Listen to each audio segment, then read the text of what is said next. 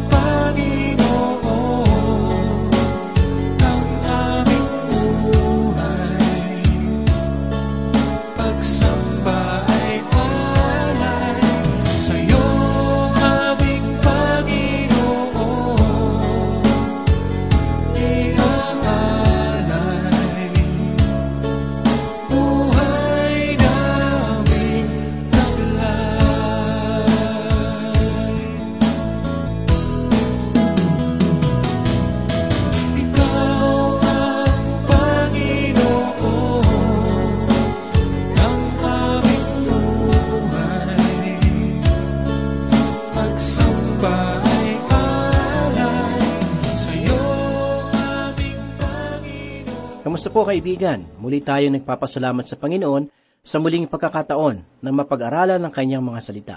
Ako po si Pastor Dana Bangko at sana po ay samahan ninyo ako at tayo po ay matuto sa mga salita ng Panginoon. Mga giliw na tagapakinig, ang mga mensahe na ipinahayag ni Propeta Mikas ay tungkol sa paghatol at ang kanyang mga pamamaraan ay tuwiran at marahas. Ngunit sa pagtatapos nitong maikli at magandang kabanata ng propesiya, ay nagliwanag itong tulad ng isang sinag ng isang araw na dumurungaw sa pusikit ng kadiliman sa gitna ng unos. Magpatuloy po tayo sa pagbubulay sa sulat ni Propeta Mikas. Basahin po natin ang kanyang pahayag. Sa ikalawang kabanata, talatang ikalabing dalawa, ganito po ang sinasabi. Tiyak na titipunin ko kayong lahat, O Jacob, aking titipunin ang nalabi ng Israel. Akin silang ilalagay na magkakasama na parang mga tupa sa isang kulungan, na parang kawan sa pastulan nito, isang maingay na pulutong ng mga tao. Kung inyong napansin, at ako ay nakatitiyak na nang ang Diyos ay nagpahayag tungkol sa kanilang mga kasalanan, ay tinawag niya sila na Hakob.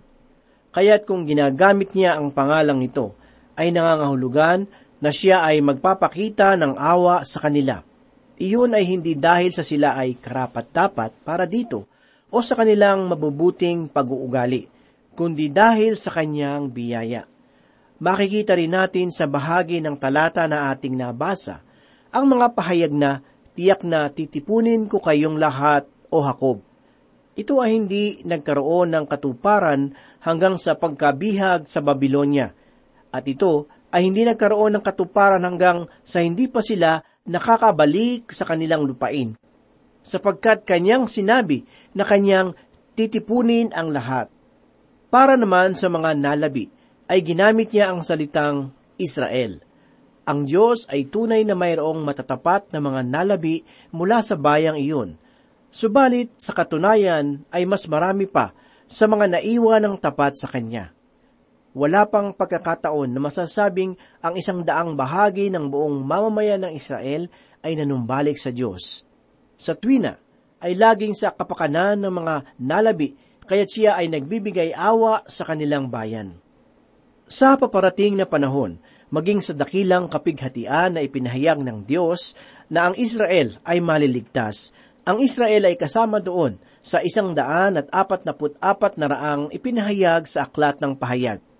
Ang aklat ng pahayag ay malinaw na nagsasabing sila ay tatatakan at naniniwala ako na ito ay sa pamamagitan ng banal na Espiritu ng Diyos.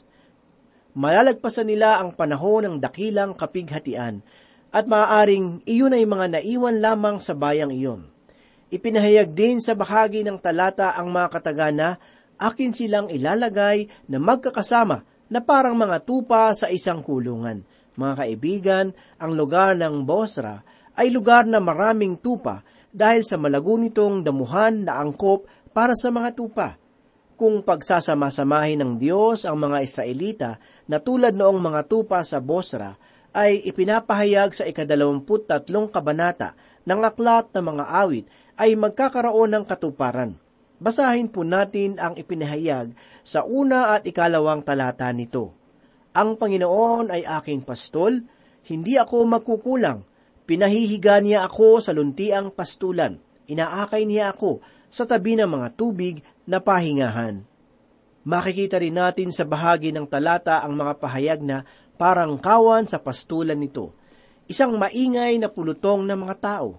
Ang malakas na ingay ay dulot ng maraming tao na manunumbalik sa lupain. Kung ibalik ng Diyos ang mga mamamayan sa kanilang bayan, ay hindi nangangahulugan na lahat ng tao ay maliligtas sa anumang paraan, subalit ito ay magiging kamangha-mangha. Dumako naman po tayo sa ikalabing tatlong talata. Ipinahayag ni Propeta Mikas ang ganito, Nangunguna sa kanila ang nagbubukas ng daan.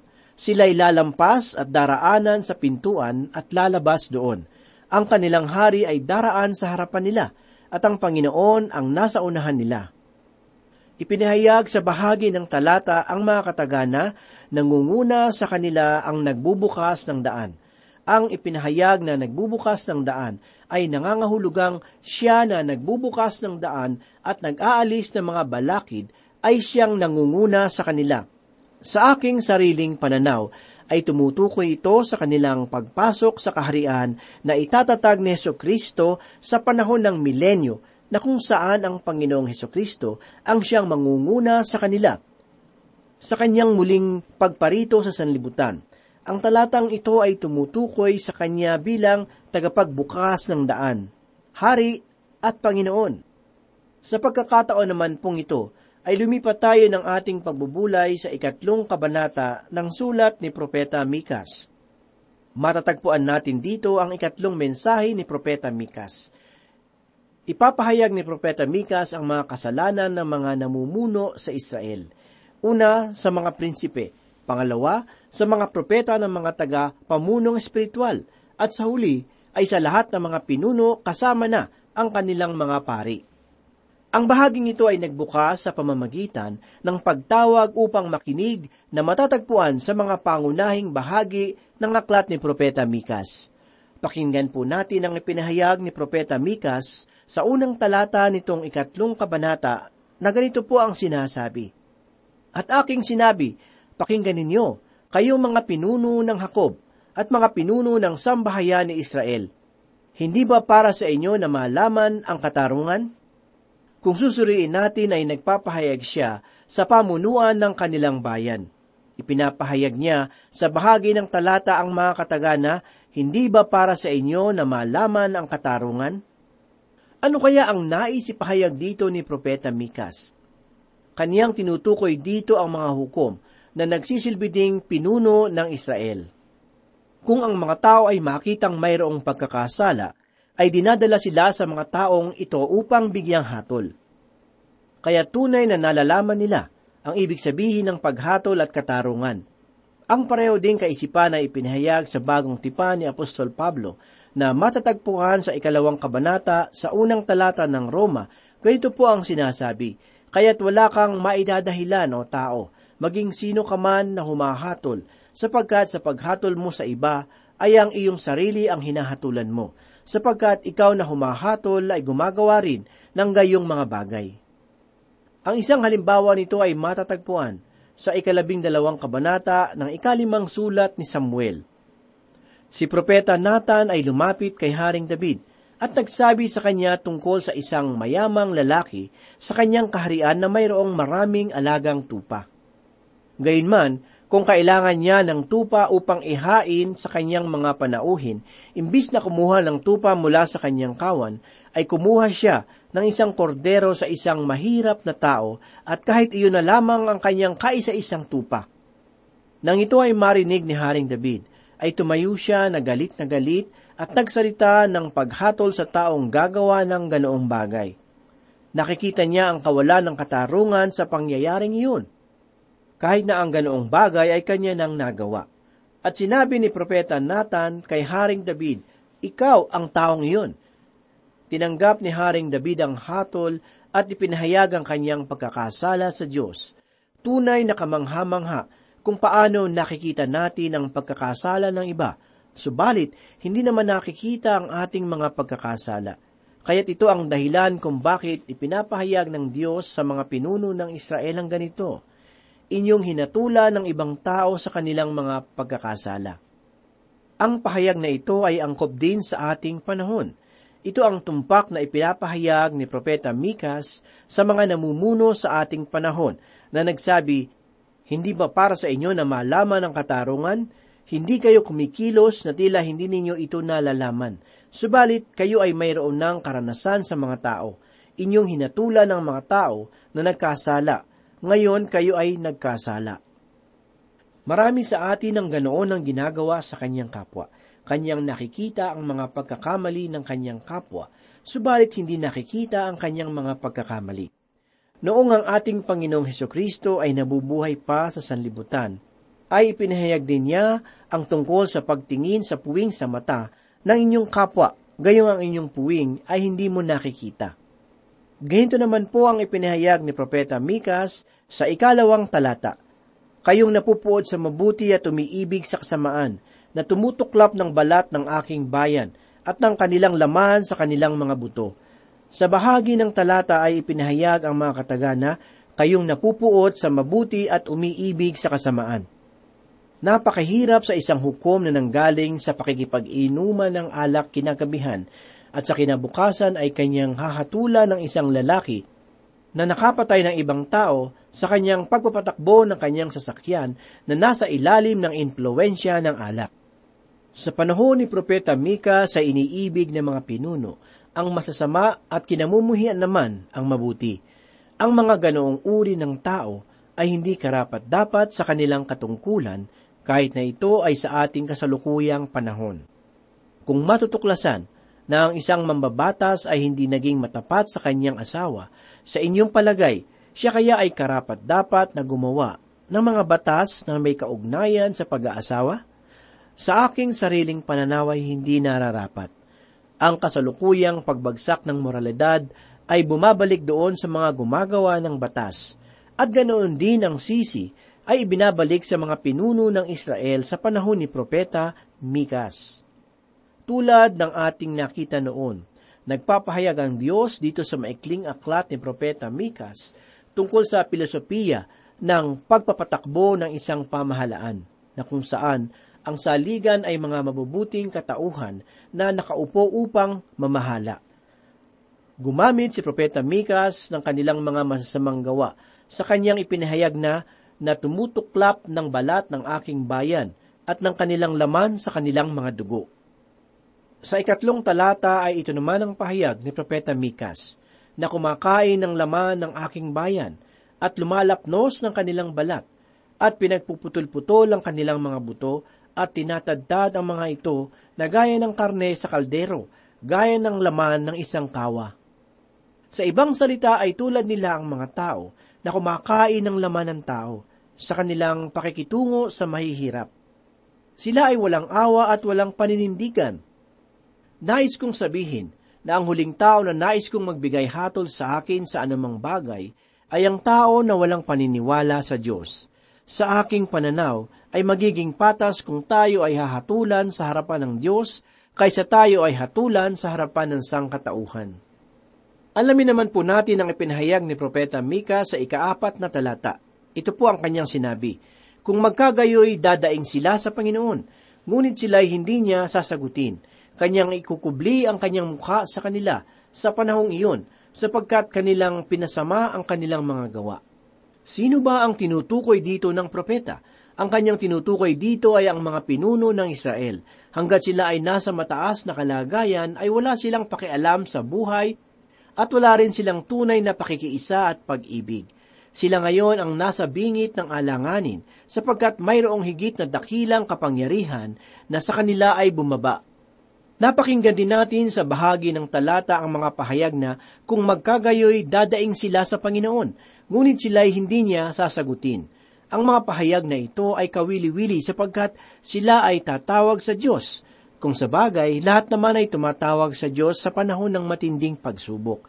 Mga giliw na tagapakinig, hindi ko alam kung kayo ay pakikinggan ng Diyos o hindi, sapagkat sinabi ng Diyos sa mga tao na hindi pumapansin at namumuhay na wala sa Kanya, na hindi niya papakinggan ang kanilang mga daing. Sa katunayan, ay sinabi pa niya na kanyang ikukubli ang kanyang mukha sa kanila. Mga kaibigan, tayo ay nabubuhay ngayon sa panahon ng katahimikan ng Diyos. Tila wala nang gagawin ng Diyos upang maiangat ang ating kasalukuyang kalagayan. Ngunit naniniwala ako na ang kanyang biyaya ay nananatiling nag-uumapaw. Mayaman din siya sa awa doon sa mga tao na luluhod sa kanya at tatanggap sa kanyang anak bilang sariling tagapagligtas.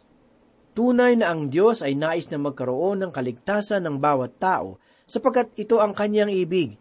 Ito ang malinaw na pahayag ni Apostol Pedro sa ikalawang kabanata ng mga gawa mula ikadalawamput isa hanggang ikadalawamput apat na talata. Ganito po ang sinasabi, at mangyayari na ang bawat tumawag sa pangalan ng Panginoon ay maliligtas.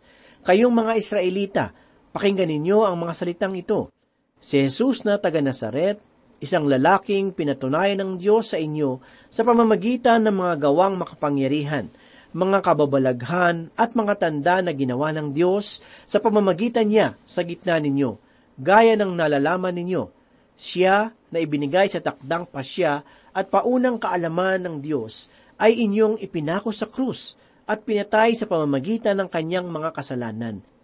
Ngunit siya ay muling binuhay ng Diyos, pagkatapos palayain sa mga hirap ng kamatayan, sapagkat hindi maaaring siya ay mapigilan ito. Malinaw ang pahayag ni Apostol Pedro na tanging si Yeso Kristo ang binuhay ng Diyos para sa ating kaligtasan. At ipinapahayag din dito na ang sinumang tumatawag sa kanyang pangalan ay maliligtas. Lahat sa atin ay nasa isang espiritual na paglalakbay sa ating buhay. Bawat araw ay gumagawa tayo ng mga pagpapasya kung saan tayo patungo. Maraming tao ang nag-iisip na ang daan ng ating tatahakin ay marami. Sa isang kaisipan, ito ay totoo. Sa pangangaral ni Yeso Kristo sa bundok, ay nangaral siya ng dalawang paraan. Basahin po natin ang ikapitong kabanata ng Mateo talatang ikalabing tatlo at ikalabing apat. Ganito po ang sinasabi, Pumasok kayo sa makipot na pintuan, sapagkat maluwang ang pintuan at malapad ang daang patungo sa kapahamakan, at marami ang pumapasok doon, sapagkat makipot ang pintuan at masikip ang daan patungo sa buhay, at kakaunti ang nakakatagpo niyon. Lahat ay mayroong simula at mayroong ding kanya-kanyang katapusan. Ang isang daan ay maraming naglalakad, at ang iba namang naglalakad sa kabila ay kakaunti. Nasaang banda na kayo sa inyong espiritual na paglalakbay? Kayo ba ay nasa tamang daan? Ang unang daan ay maluwag at ito ay patungo sa pagkawasak. Hindi ito hinihiling na ibigay o ialay ang ilang bagay. Maaring dalhin sa daan na ito ang sari-saring pabigat. Halimbawa, mga material na bagay, galit, hindi pagpapatawad, at maniwala sa anumang bagay na ibig niyang paniwalaan. Kaya't ang daan na ito ay pinipili ng karamihan ng mga tao, sapagkat walang pagpipigil sa anumang pag-uugali o kakaunti ang ipinagbabawal. Ang makipot naman na daan ay sagisag nang simula sa daan na patungo sa buhay. Marahil ay nagtataka kayo kung bakit ito maliit o makipot. Ang dahilan ay sapagkat nangangailangan dito ng pagsunod at ipinahuhuli ang sarili. Isang halimbawa nito ay ipinahayag ni Mateo sa ikalabing anim na kabanata, talatang dalawampu at apat. Pakinggan po natin. Pagkatapos ay sinabi ni Jesus sa kanyang mga alagad, Kung ang sino man ay ibig sumunod sa akin, tanggihan niya ang kanyang sarili at pasanin ang kanyang krus at sumunod sa akin. Hindi rin ito nagnanais sa mga bagay nitong sanlibutan at hindi pinahihintulutan ng isang espiritu na hindi nagpapatawad. Ang daan na patungo sa kapahamakan ay malawak sapagkat pinahihintulutan nito ang anumang pag-uugali na nais ng isang tao. Hindi kinakailangan ng isang nabagong buhay. Maraming tao ang nagnanais sa daan na ito sapagkat iniisip nila na sila ay malaya. Ang larawan naman ng makipot na daan ay tulad noong isang daan na mayroong magkabilang bangin. Ang daan na patungo sa buhay ay mahirap sapagkat kinakailangan nito ang isang matuwid na buhay, pagbabago sa pag-uugali at marami pang iba. Dahil sa kahirapan nito ay pinipili ng nakararami na huwag magpatuloy sa daan na ito sapagkat iniisip nila na ito ay nakakasakal at makitid ang pag-iisip. Sa paglalarawan ni Yeso Kristo sa dalawang daanan na ito, ay ipinapaalala rin niya na mayroong dalawang uri ng samahan o grupo. Una, ay ang samahan ng marami. Nakita na natin ang paliwanag nito, sapagkat malawak ang daan, ay marami ang nais pumarito at walang mga pagbabagong kinakailangan. Ito ang karaniwang ninanais ng tao. Ang ikalawang grupo naman ay ang tinatawag na kakaunti. Pinatutunayan ito ng kasaysayan o ng nakalipas. Halimbawa nito ay ang milyong tao na namatay sa malaking baha na tanging walong tao lamang ang naligtas sa loob ng malaking daong. Gayun din ang daang libong nawala sa ilan at tanging dalawang tao lamang ang nakapasok sa lupang pangako. Kaya sa isang pagkakataon ay nagbigay babala ang ating Panginoon na matatagpuan sa ikalabing tatlong kabanata talatang dalawampu at tatlo at ikadalawampu at apat na aklat ni Lucas. Ganito po ang sinasabi, At may nagsabi sa kanya, Panginoon, kakaunti ba ang maliligtas? At sinabi niya sa kanila, Magsikap kayong pumasok sa makipot na pintuan, sapagkat sinasabi ko sa inyo na marami ang magsisikap na pumasok at hindi makakapasok. Tulad ng sinabi ng ating Panginoon sa ikadalawamput apat na talata, magsikap kayong pumasok sa makipot na daan. Subalit gayon paman, hindi lahat ay maliligtas. At sa huli ay pinapakita sa atin ni Heso Kristo ang dalawang patutunguhan. Una ay ang kapahamakan. Sumulat si Apostol Pablo tungkol sa walang hanggang kapahamakan na matatagpuan sa unang kabanata ng unang Tesalonika mula ikapito hanggang ikasyam na talata. Darating ito sa mga tao na walang kaalaman sa Diyos at hindi sumusunod sa mga utos ni Kristo. Inilalarawan naman ito ni Apostol Juan sa ikadalawampung kabanata ng Aklat ng Pahayag talatang ikalabing lima na isa itong lawa ng apoy. Ang ikalawa naman na patutunguhan ay ang buhay. Ang buhay na ito ay ang walang hanggang buhay na natanggap sa paghatol. Ito ay kaloob na mula sa Diyos sa katapusan sa mga tao na pinawalang sala sa kasalanan at sa mga alipin ng Diyos at ng katwiran. Lahat tayo ay nangangailangan ng kaligtasan. Si Apostol Pablo ay nagpahayag tungkol sa kaligtasan na kanyang pinangahawakan, kaya't siya ay nagpapatuloy sa paglilingkod sa Diyos. Pakinggan po natin ang kanyang pahayag sa unang kabanata ng Roma talata ikalabing anim at ikalabing pito na nagsasabi, sapagkat hindi ko ikinakahiya ang Ebanghelyo, sapagkat ito ang kapangyarihan ng Diyos para sa kaligtasan ng bawat sumasampalataya, unay sa Hudyo at gayon din sa Griego, sapagkat dito ang katwiran ng Diyos ay nakahayag mula sa pananampalataya hanggang sa pananampalataya. Gaya ng nasusulat, ngunit ang taong matuwid ay nabubuhay sa pamamagitan ng pananampalataya.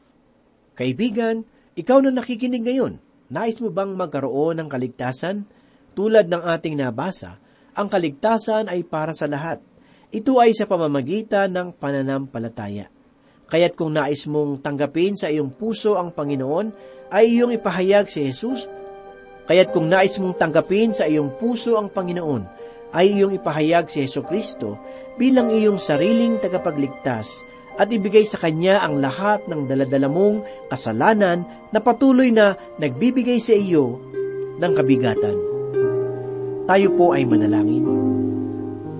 Muli kami nagpapasalamat Panginoon sa oras na ito. Muli ang iyong mga salita ay naging kalakasan ng aming kaluluwa. Tulungan mo po kami Panginoon na patuloy na sumunod sa iyong mga pinag-uutos sa amin at kami ay mabuhay ng matatag sa aming pananampalataya. Marami pong salamat, Panginoon. Ito po ang aming samot dalangin sa pangalan ni Jesus. Amen. Si Jesus kung umibig ay tunay. Ito'y dakila at tapat habang buhay. Laging sariwa't lumalalim Di magmamaliw, di magwawakas Yan ang pag-ibig. Ni Jesus na sadyang wagas. Si Jesus kung magpatawad ay lubusan.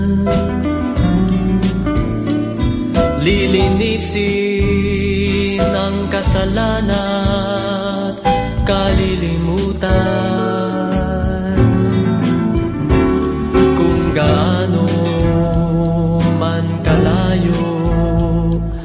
kanluran sa silangan. Ganyan kadakila ang kanyang kapatawan Pag-ibig niya'y sadyang makapangyarihan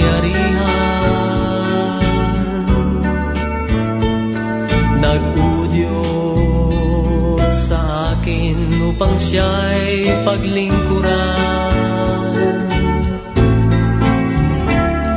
Namatay siya upang tayo ay mabuhay Para sa kanya't di na sa sarili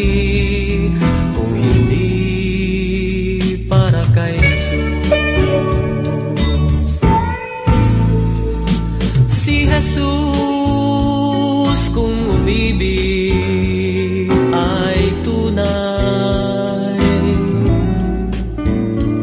Ito'y dakila at tapat habang buhay. Laging sariwa't lumalalim. Di magmamaliw, di magwawakas Yan ang pag-ibig. Ni Jesus na sadyang wagas. Yan ang pag-ibig ni Jesus. Na sadyang wagas